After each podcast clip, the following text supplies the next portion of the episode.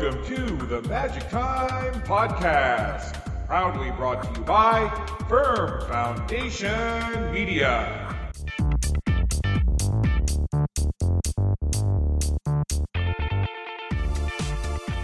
Well, good afternoon and welcome once again to the Magic Time Podcast. I'm Scott Squires, and uh, we just spoke moments ago with uh, Al Stewart, two time defending NBL Defensive Player of the Year. I should say two time Defensive Player of the Year. So, in the theme of two times, we're going to go two times with the Magic Time Podcast. And joining me now is a regular to the program. It's head coach of the Moncton Magic, Joe Salerno. Good afternoon, Joe. Hey, good afternoon, Scott. How are you? Very good, sir. Uh, I know that we were hoping to go at 4:30, but uh, apologize for keeping you waiting. But we got uh, chatting to Al, and all of a sudden we were talking about uh, Lake Michigan, beef brisket, and uh, time just got away from us. yeah, he's a tough, you know, he's a tough act to follow. I, I think I probably should have gone first uh, in this podcast. And you know what? I think the whole reason I, I understand it now. The reason that him and I couldn't do this podcast together at the office was because he had to go get a beef brisket at Montana's after practice. So I, I'm, I'm gonna I'm gonna have to chat with him about that tomorrow. But uh, yeah, no, I'm, I'm happy to be here again uh, this week. yeah, I, I don't know why, but as you're saying that, I'm picturing Al with his feet up, watching TV, and a beef brisket on his lap. yeah, yeah, that's you know, like I said, Al, he's got that got that sneaky smile to him, and uh, he, he was planning on, on the brisket all day. I think that's that's you couldn't miss out on that. So anyway, it was a, it was a great podcast. Oh, good. I'm glad you got a chance to listen. And, and you know what? It was it was great getting a chance to talk to Al. Uh, and you know, fans and and even guys like me, broadcasters, we get to see these guys on the court and during practice. But it's nice to uh, to get to learn a little bit about them, as it is to get to learn uh, about you as well, and and knowing that there's much more than just the basketball side to the people that uh, that we get to chat to. So Having said that, let's talk about the Moncton Magic. Clinching a playoff spot recently, and uh, your most recent game, uh, a pretty good one for the Moncton Magic as you guys hit the road and went down to Cape Breton, and uh, you hung it on the Cape Breton Highlanders pretty good. A 135 105 victory for the Magic coach. And uh, the obvious aside, a solid win. What were a couple of things that you took away from that game down in Cape Breton? Um, you know, I think I think the team responded, um, you know, to a message. We we actually haven't played extremely well in Cape Breton and all, all season. You know, we've had some close games down there. Uh, we had a really bad loss there about a month back, and you know, we we kind of wanted to go down there and, and and try to make a statement, just kind of prove to ourselves more than anybody that you know we we can come to Cape Breton and and, and play well. And uh, I think we did that. I mean, we were actually down we were down 12 points uh, in the second quarter of that game, and uh, you know at halftime it was kind of gut check time, and and hey, you know let's put together a better half of basketball, which which we did uh, in the second half, and you know we ended up getting hot. You know obviously Corey had a big game, he got hot, and and uh, you know BJ had a nice game off the bench, and you know it was just a, a pretty good good win for us. It was a, a pretty solid uh, win, especially on the offensive side of the ball. Now I know uh, we had talked uh, in previous podcasts and even off uh, off air about the last time you were in Cape Breton. It was coming off that really long, grueling road trip in Ontario, and uh, you know, even you admittedly said that you weren't overly happy with uh, with the overall effort in the last time you played. And uh, when we spoke last week, our last game down in Moncton, you had mentioned that you know you really wanted to go down to Cape Breton and and make kind of a statement game. How satisfying was it to see the team come out like they did and to kind of put that other game from a few weeks back in the way in the rearview mirror and come out with the performance you had? It, it was good. It, it, was, you know, I mean, it, it felt good to to get a win uh, in Cape Breton. You know, you and I had discussed we, we had changed up our travel schedule. You know, we went down the day before the game. We actually ended up getting storm stayed, so we had to stay two nights in Cape Breton. We stayed there after the game as well. Um, but you know, I think that that paid off a little bit. Um, I was happy. I thought we actually came out playing very well. We we really were. We had a cold start shooting the ball, but we were getting great looks, and the guys were executing really well to start the game. And uh, you know, we fell into a little bit of a lull. Cape Breton, you know, started playing pretty well, and like I said, they kind of responded at halftime, um, just like, hey, you know, we're we're we're a better team than than what we're showing right now. Uh, there isn't going to be room for errors like this in the postseason. You know, let's go out and, and play 24 solid minutes, and, and we did that. And, and the guys played really well and came away with a with a really nice win. And sometimes you never know what you're going to get when you hit the floor. You can run through all the film you want. You can practice as much as you like, but sometimes you never know what's going to happen in a game situation. But just looking at some of the numbers, and again, sometimes numbers don't tell the story, but something that certainly jumps out at me is the Moncton Magic shot a razor sharp 51% from the field.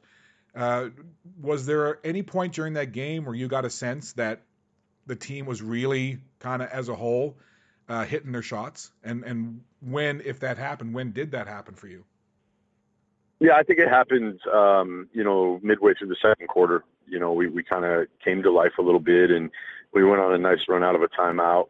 Um, you know, Corey Corey Allmond got really hot there, and, and when he's when he's hot, I mean, teams know in this league that when he gets in his zone, he's he's pretty tough to stop, and, and he just draws so much attention away from the basket. Uh, it really kind of opens a lot of other things up.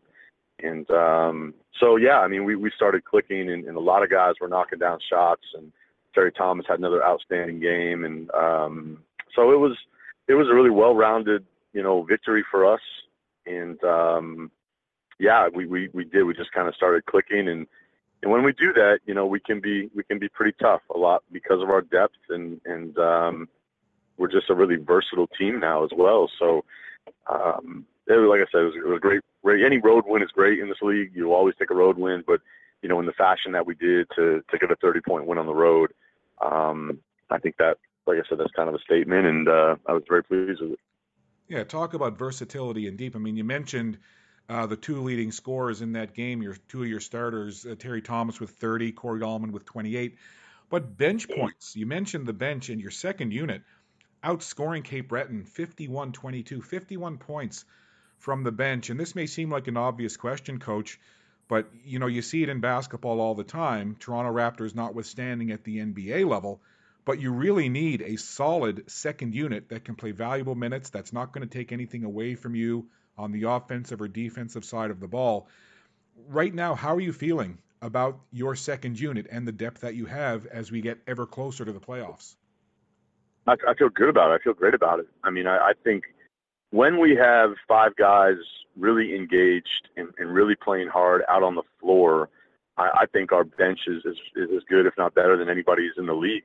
I mean, that game, you know, when you can bring in guys like Jason Calliste, who, who had a great game in Cape Breton, you know, Brent Jennings, Juan Pattillo, you know, Al Stewart, you know, Terrell Baines, like the list kind of goes on and on. And um, it, it's very tough. I mean, having that depth is is a weapon. It, it absolutely is a weapon. And, you know, Cape Breton was down a couple men uh, due to injury, and I think they, they might have had one, one guy suspended. And, um, you know, you, when you have that kind of depth and a team is down a player or two, you're just that much more dangerous. So we just wanted to use that to our full advantage, which we did. I think we had eight guys in double figures, and um, it was just it was a really solid, you know, full team effort. So, coach, you get that victory in Cape Breton. You, you got the bonus of an extra night uh, down in the Emerald Isle because of being storm stayed. But when you, once since you've gotten back, because again you've had a, a bit of a, a, stretch of time between games, and, and that's been very evident in the majority of February and March. Kind of um, a good thing for you guys because you had such a tight grouping of games throughout the early part of the season. But what's the last few days been like in terms of either guys getting rest or going over film, um, practices, shoot around, whatever? What what's the last few days been like getting ready for another road trip as you head to Halifax? Um, they, have been good. The days have been good. We uh, we've had a couple good practices here the last couple of days, and um, I, I did change our practice schedule. You know, this this time around compared to our last little layoff in between games, uh, where a couple weeks back there when we had the eight days, you know, we practiced for a couple days, we had a day off. We practiced for a couple days, we had a day off. Uh, I changed that this week where we gave them actually the whole weekend off, Saturday and Sunday uh, when we got back from Cape Breton, which I don't think has happened all season long. um, I actually emailed the players the schedule on the bus ride home from Cape Breton. I emailed them this week's schedule, and I think I think Terry, when he was getting off the bus, he said, "Thanks, coach," and I said, "Thanks, thanks for what?" You know, and he, thanks for the weekend off because I don't think these guys had a, Saturday and Sunday off all season. But um, you know, we decided to go that route this time around, and, and we we practice obviously Monday, Tuesday. Uh, we'll practice tomorrow, just kind of three full days in preparation for uh, for Halifax uh, on Thursday. Now, Coach, one of the things that my broadcast partner Dave Tingley and I talked about more so in the early part of the season was that one of the consistent things, at least from a win loss record for the Moncton Magic, was inconsistency. Win a couple, lose a couple, and kind of trying to to build that consistency and string some wins together. The last number of weeks, the consistency has been there, even with a couple of roster changes and bringing some guys in, like as you mentioned, bringing in Juan Pattillo and uh, Marvell Waithe. But the last while, you guys have consistently going been going seven and three, six and four in your last ten over the last number of weeks. How are you feeling right now about where you see the team's consistency being in terms of knowing what units you want to put together when you get into the playoffs? Because again, you've clinched, you know you're going to be in the playoffs. Playoffs, you don't know who you're going to play yet, but how are you feeling about your consistency? I, I feel good about it. I feel better about it. I, I think actually, really, the whole second half of the season, we've we've been pretty consistent. Um, you know, we've dropped a, a close ball game here or there. You know, we may have had a, a, a poor performance in my mind once or twice here this second half of the season. I think the the last game at St. John, I think that game at Cape Breton a, a few weeks back. Um, but for the most part, I, I think we have been playing much more consistent basketball. I think the second half of the season, you know, offensively, we've we've normally been pretty good. I think you'll have the rare night where, you know, we're not shooting it as well, which we can still struggle with because we are still a jump shooting team. Um, but I think for the most part, we're, we're much more consistent than we were, you know, in December and, and even January. Um, and that's a good sign. I mean, that's certainly a good sign, especially when you add, you know, a couple new players, which we have. Um, it's a good sign that the rest of your your group has been consistent. And uh, you know, I think the new guys, it helps them. It helps them when they see consistent play every day, and kind of helps bring them along a little bit. So uh, I'm I'm pretty pleased with it. You know, and um, with the playoffs coming around, you know, with with series, you, you have to play consistent. You you don't you can't afford to have an off game or, or play poorly one night. So um, it's a it's a good sign for us you know, and all season long, we've we've talked about uh, both on these podcasts and on the broadcast about, you know, how a veteran laden team, the Moncton Magic are, with a nice sprinkling of young players, but really a, a really uh, veteran team. And talking to the players on game day, or whether it's on these podcasts or or whatever, you get a real sense of confidence in this group. Not a cockiness, but a confidence that this team can go anywhere and beat anybody, and that anybody coming into the Coliseum are going to be up against a tough game. And again, sometimes it's a fine line between confidence and cockiness, but there's a very high level of confidence with this team that I see and that I sense. From a coaching staff perspective, what do you see when you look at this team, and, and what kind of things do you sense when you're just around the players? And I mean, obviously, you're going to say that we feel we can beat anybody, but kind of just taking a step back and getting a sense when you kind of observe what do you pick up from this group?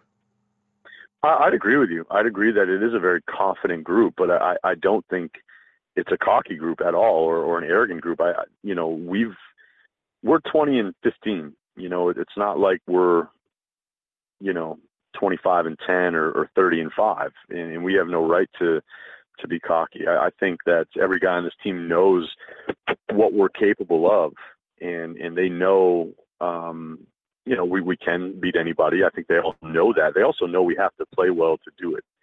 Um, so I don't think there's really ever a case. It's very rare if there is that we overlook an opponent. Um, and I think the guys just they just do play with confidence. And you look at our record. I mean, you know, we've we've lost some close games, but I but I think I think we probably have maybe us or London maybe have the most you know 20 plus even 30 plus point victories over the course of the season um, you know, when we're clicking, we're very tough to beat. And I think that gives our guys that sense of confidence. They, they know when we play well, we're, we're going to be tough to beat that night. Um, so I agree with you. I, I think it's a, it's a confident group, and, and a lot of these guys have been through the trenches when it comes to playoffs. And, you know, Jeremy Williams has, has won a, a championship in this league. He's also been to another final. Al Stewart's been to two finals. Um, you know, myself, I've been to some finals, and and so yeah, I think it's a veteran group of, of confident players that realize we can compete for a championship this year, but also know that we have to play well and be on point to uh, to do that.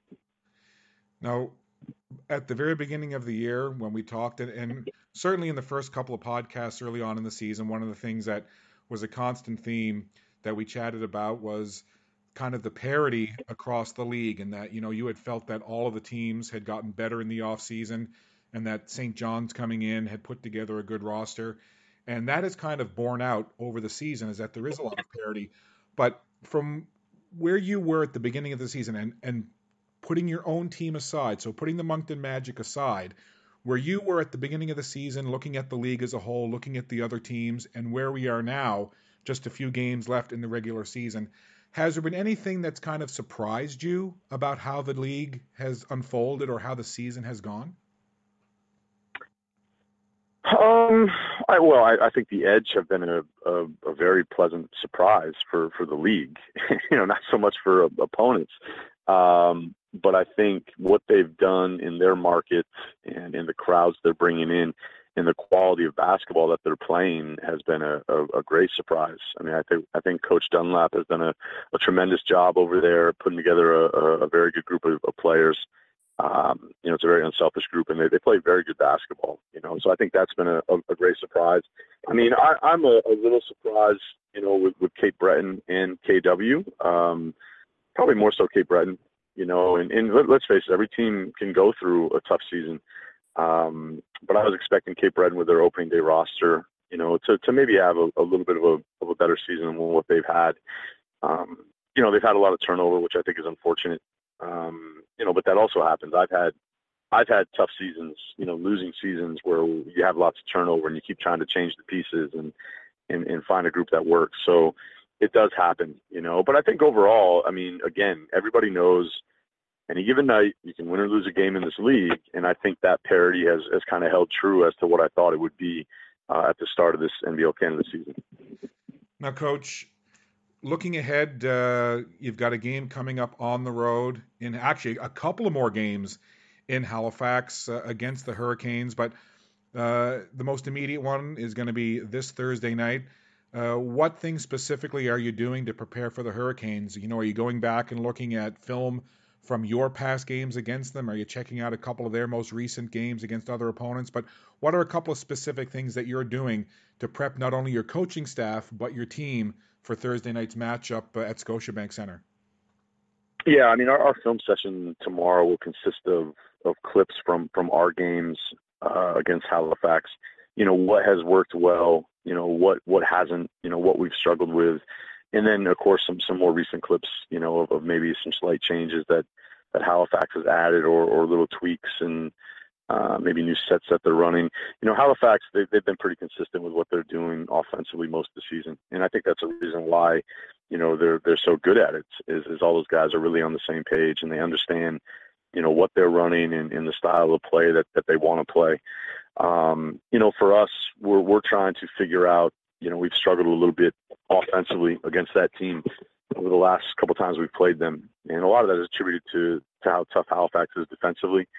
Um, some of it is, is you know we have to find some other ways to score the basketball against them. You know they've done a nice job of, of taking a few things away.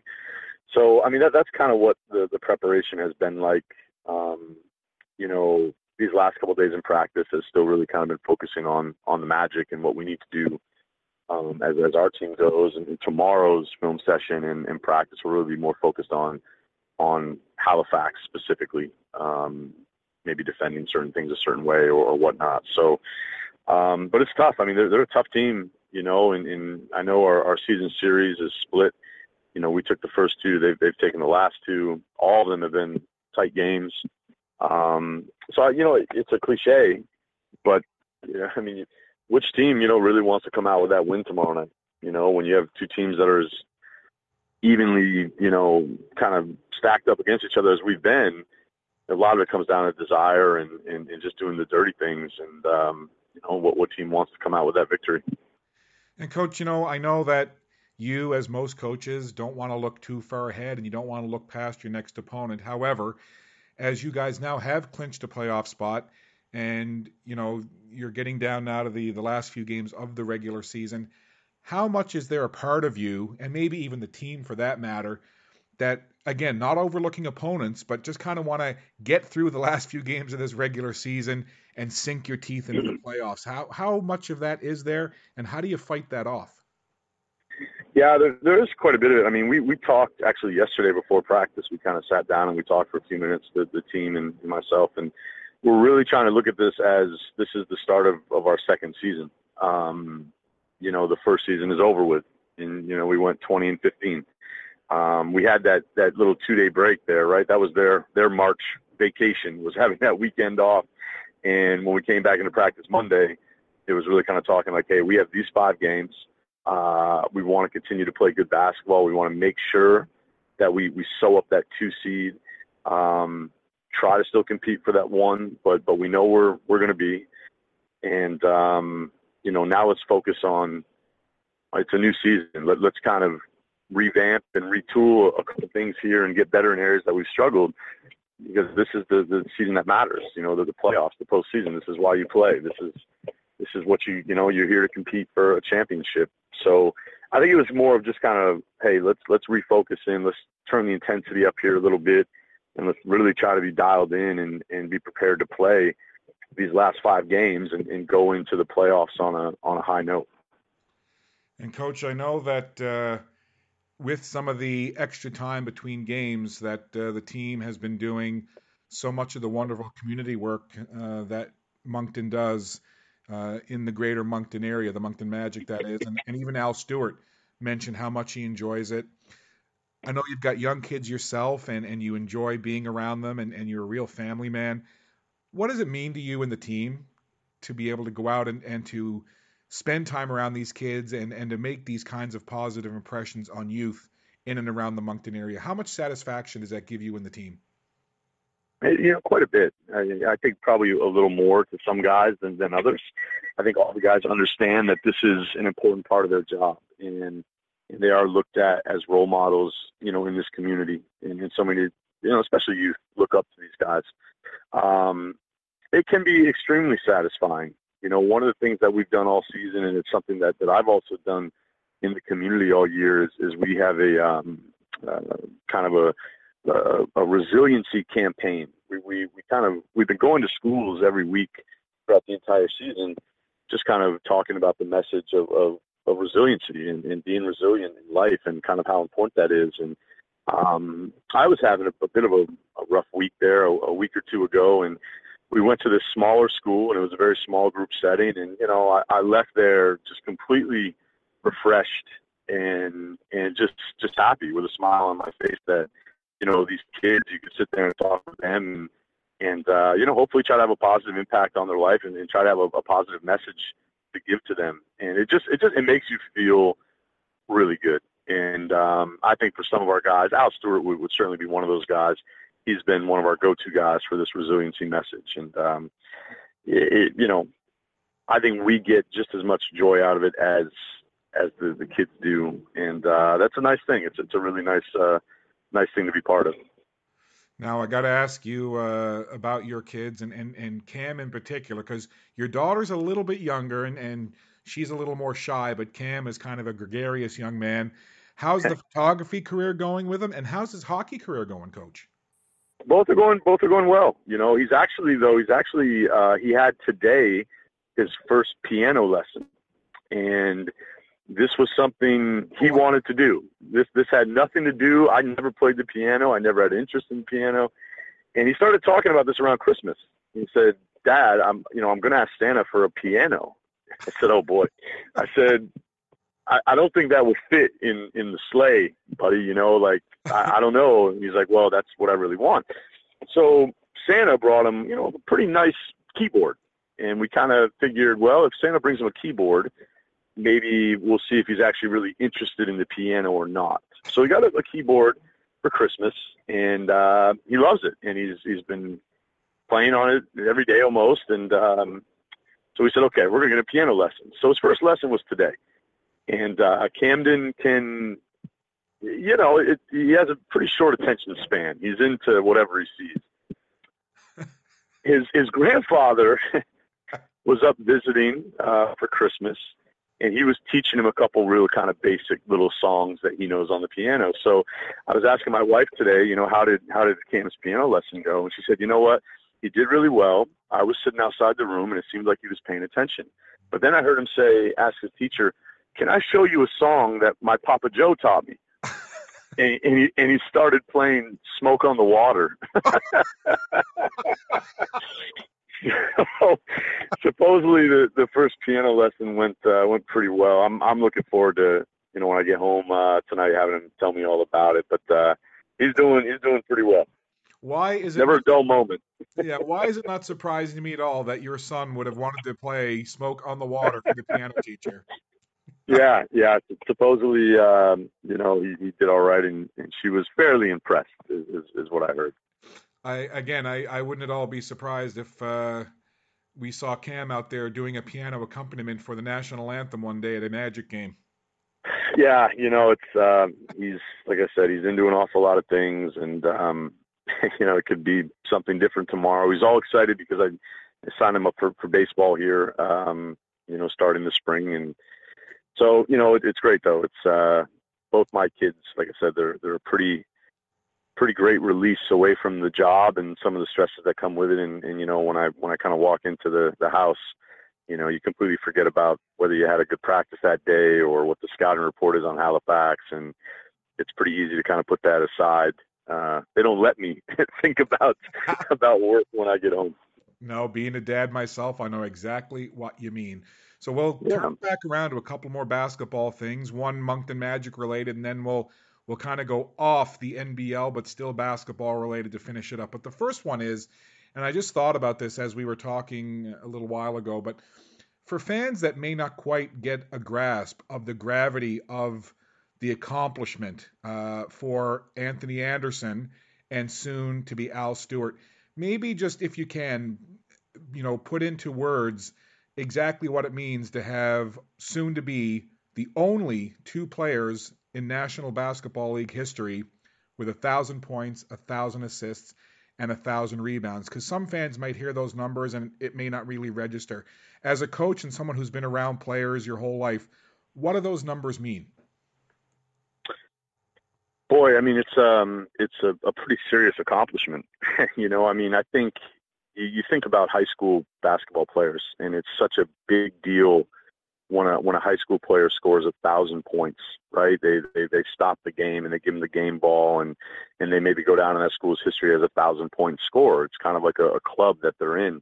That's a big deal, and most of the time it takes players four years to accomplish that feat.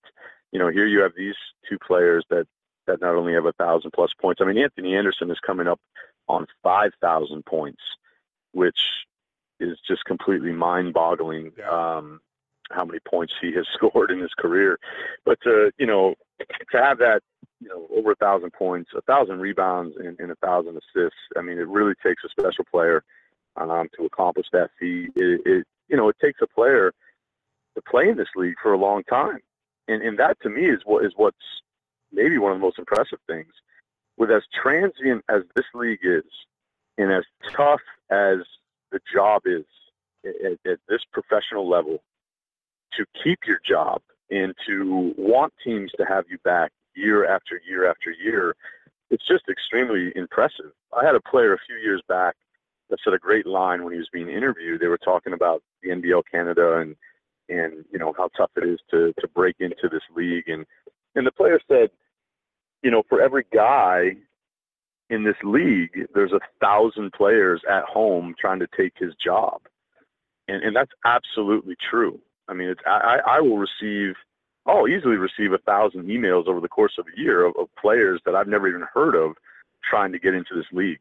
So for those two guys to be as consistent as they have, their presence in this this National Basketball League of Canada, it's just really really impressive. And um, you know the accolades comes along with it. So it's a it's a great feat for both of them. Um, it makes my job easier having both of those guys I've, I've had the luxury of having now for for seven years, um, and, and of course my first year working with, with Double A. But they're just they're true uh, they're true pros. They're they're two tremendous basketball players, and it's it's a really big deal. Well, it is, and I know Al's only two rebounds away, which more than likely he'll get in Halifax. But there's a little broadcaster selfish selfishness in me, coach, that wishes he could get it at home on uh, on Saturday. well, I, would be hard to find the last time that Al Stewart only had one rebound in a game. So I, I, I know. I, I would agree with you. I think that will go down uh, Thursday night in Halifax, and um, you know it'll be it'll be it'll be great. It'll be exciting for him, and um, you know, like I said, it's it's a great accomplishment, and let's face it, one of only two people in the entire world have ever accomplished that feat. Um, so it's a you know it's a great thing. It really is, and again, that's another reason for fans to visit monctonmagic.ca and watch the live stream when you guys take on Halifax. So let's wrap it up. I know that we like to sometimes talk about things other than basketball, and we, we did actually a little while ago because smoke on the water and piano with your son that's that's as great as it gets in my opinion. But we'll we'll go off of basketball in terms of NBL, but got to wind it up talking about probably the most exciting time of the year for most basketball fans, March Madness.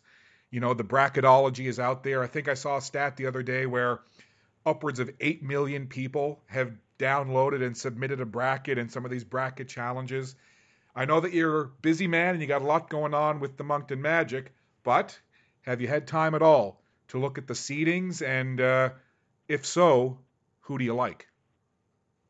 Yeah, I have, and I will always make room, make time for for March Madness, and it's something that I've, you know, it's it's been my favorite time of of any sports, you know, time of the year since I was a kid. I mean, I, I love March Madness. I remember filling out brackets when I was, you know, like 10, 11, 12 years old, uh, doing them you know, with my dad, and we'd always have a, a little pool, family pool. We'd fill out brackets, and um, you know, I, I I love March Madness, and I have had some time to, to take a look at the brackets, and certainly, you know, some things really jump out to me. I, I think, you know, uh, a couple teams who got in maybe shouldn't and and I think the you know the NCAA has a, a pretty tough job. You know that board when they're they're making those selections, but uh, we actually we're talking about after practice today. We're going to have a, a team pool and uh, and, and make sure we get uh, the guys in that. And um, nice. but anyway, it, you know, I'm sure it's going to be another great tournament. And, and I definitely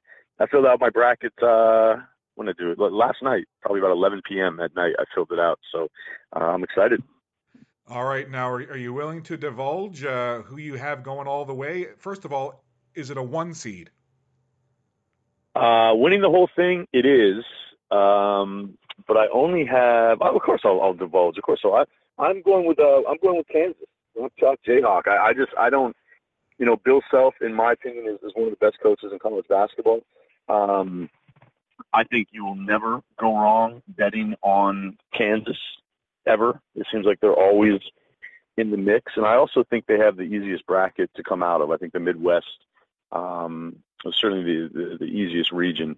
You know, when you look at like the South, South region is is a is a nightmare. I, I would actually be upset if I was Virginia, you know, who's the number one overall seed, having to play in the same bracket as Kentucky, you know, Arizona, Cincinnati, um, you know, Creighton. Uh, it, to me is is a sleeper. It's just a really tough region um, in the South. But uh, but I do I have I have Kansas uh, one of two number one seeds uh, in my Final Four. Not bad picks at all. And I know it was really neat actually. The other day, um, I know that Terrell Baines was really excited, and, and his mom, I think it was, one of his family members posted some pictures of him back when he played for Marshall because Marshall uh, made it through to the to the round of 64, and he was pretty excited that Marshall had uh, had gotten into March Madness. So I thought that was pretty neat. Yeah, first time in 31 years Marshall has uh, has made the tournament. Uh, I said that to Terrell today at practice. I said, "Hey, I said Marshall, huh?" I said Thundering Herd, first time in 31 years. Oh yeah, yeah, it's been a long time. Coach said, "Yeah, I think they're one and done." Terrell, I think, I think they're, they're one and done, and kind of, you know, they had a tough game with Wichita State in the first round. Um, but no, it, it's exciting when you know a player's former school is, is in the big dance. And uh, a few years back, one of the teams I was coaching, I think like five of our guys all had their team make the NCAA 64 the field of 64, and there was a lot of trash talking and banter going on. Um, but it's great. I mean, who, who's in your Final Four, Scott? Who, who do you got? Well, you know the funny thing is, is that the other day, and it was by happenstance that I came across it, but I I was flipping through channels and I landed on an ESPN 30 for 30, Why I Hate Christian Laettner. Yeah. And it went back yeah. to that whole his time there and, and how Duke became this hated team. I know they're a two seed and, and not a lot of people are, are looking at them, but uh, I actually I actually like Duke. Wow. Wow, I actually, Scott, I actually have, I have Rhode Island upsetting Duke in the second round. How about that pick? How about that pick, Scott? well, that that blows my bracket all to heck. yeah, well, I'm, I'm sure. Uh, I mean, my my bracket seems to get busted uh, pretty early every year. I'm actually in a pretty interesting pool, uh, and it's the first time I've been in this type of pool where you actually select 16 teams out of the field of 64. And for every game that one of your team wins, you get the amount of points of the seed that it was. So, for example, I picked Texas, and uh, you know if Texas wins one game, they're they're worth 10 points. So every round they win, they're awarded the number of points that their seed was. So it kind of steers you away from picking the you know the one and two seeds you want to try to pick, you know, maybe more four through 10 seeds and really kind of hope for some upsets. And it's the first time I've, I've been in that type of pool, and I thought it was kind of a, a cool concept. That is, that's actually really neat because then it, it kind of gives you hope beyond just making the straight picks.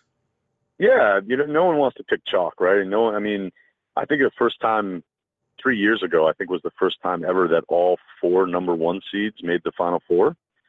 Um, so it, it's pretty rare that that happens anyway. But um, I mean, I think you're getting a sense of how much I enjoy March Madness. It's just a, it's a great time of the year, and and um, I'm such a big fan of it, and I love. I love watching, you know, I watched this weekend, all weekend since we had the weekend off. You know, my TV was on with all the conference championships and, you know, my University of Vermont Catamounts were upset by UMBC. You know, uh-huh. that would have been their ticket to the big dance, but uh, on a buzzer beater which was tough to take. But um, no, it's, it's exciting. I can't wait to see uh, what some of the guys pick and, and who they're going with. Well, I know that uh, there's a couple of play-in games uh, tonight and tomorrow night, but my final four, I mentioned Duke. I got Villanova, Gonzaga, and Virginia. That's my final four right there. Wow, we only have one. Right, so I have I have Villanova out of the East. I have Kansas, uh, Carolina out of the West, and uh, Arizona, the fourth seed coming out of the out of the South. That's my my final four, with a Arizona Kansas final, and uh, Jayhawks winning it all. Oh, it's going to be fun. The next few weeks are going to be fun for sure. And last thing for you, I noticed the other day on uh, on Twitter, I think it was, you were asking if there was a stream link to a, a, particular high school game. Can did first of all, what was the game? Did you find a stream, and who won? Oh yeah, no. So that was my my old high school, Montpelier High School uh, in Montpelier, Vermont, which is where I graduated from. Um, I my senior year, I actually lost in the state finals, the state championship game in overtime, uh, 64-61. um, but it was also that was my first coaching job um, out of college. I, I coached high school basketball at Montpelier High School. Um, one of my former assistants from the professional team I was coaching in Vermont, the Frost Heaves, is is the head coach at Montpelier High School now. Um, and actually, they when I was coaching there, I think this was back in 2007, maybe might have been my last year uh, at Montpelier. Was the last time that we went to the Final Four. I, I took the the Solons there um, as a as a head coach as well. so they uh, they're in the playoffs this year. They were a, four seed in Division Two, and it was their quarterfinal game. So to punch their ticket to go to the Final Four, and they ended up losing by two. And uh, I didn't find the live stream. I was able to get a link. Someone on Twitter messaged me to a radio broadcast, so I got to listen to the game um, via radio broadcast, and it was pretty pretty pretty heart wrenching. You know, they haven't been there in well 11, 12 years since since I was there, and I was really hoping my former assistant would uh would, would get back there this year, and they, they came up just short. Those allegiances never go away, do they, Coach? They don't. And you know what? I think that's what I, I was talking to, to my my assistant Mitch Rowley uh, the other day about this. that's what that's what's so great about March Madness in, in college basketball and even high school is that people it's their alma maters. People have significant ties there, and no matter what, no matter where you are, that will always be a piece of you. So I mean, you are you are genuinely tied to that team, and you always want to see them them do well. And uh, you know, I mean, look at me. I've I've been coaching for a long time now, and, and you know, at, at the professional level. But I'm frantically searching for a link to a high school game in, in Vermont. You know, the other night, uh, just because you know Montpelier High School is, is a is a part of me, and, and I think that's what you see. Uh, you know, with March Madness, the madness is uh, how passionate fans are about their their alma maters. Well, listen, Coach, uh, the passion shows through not only for your alma maters, but also for what you're doing with the Moncton Magic. We appreciate your time. We wish you obviously uh, good luck Thursday night in Halifax, and very excited to see you guys back at the Coliseum on Saturday for a game uh, at home, St. Patrick's Day. I'm very curious to see what the coaching staff will be wearing in terms of green. oh, I might have something up my sleeve for you, Scott. I'll uh, I'll leave it to be a surprise though. Fair enough, my friend. Fair enough. Listen, Coach, uh, an absolute pleasure as usual. I'm going to uh, end this podcast and go listen to Smoke on the Water. Sounds great, Scott. Have a, have a good day. Yeah, you too, sir. Take care and uh, safe travels and good luck in Halifax. Thanks a lot. That was Coach Joe Salerno, the head coach of the Moncton Magic, and this has been the Magic Time podcast. Once again, I want to thank our guests earlier this afternoon, Al Stewart, and of course, just now, Joe Salerno. Take care, my friends. Enjoy the rest of your day, and if you're anywhere on the east where they're having this nor'easter, make sure your cell phones are charged, get some snacks, but most of all, be safe. And remember, if you can't take part in sport, be a good one anyway. I'm Scott Squires. We'll see you again.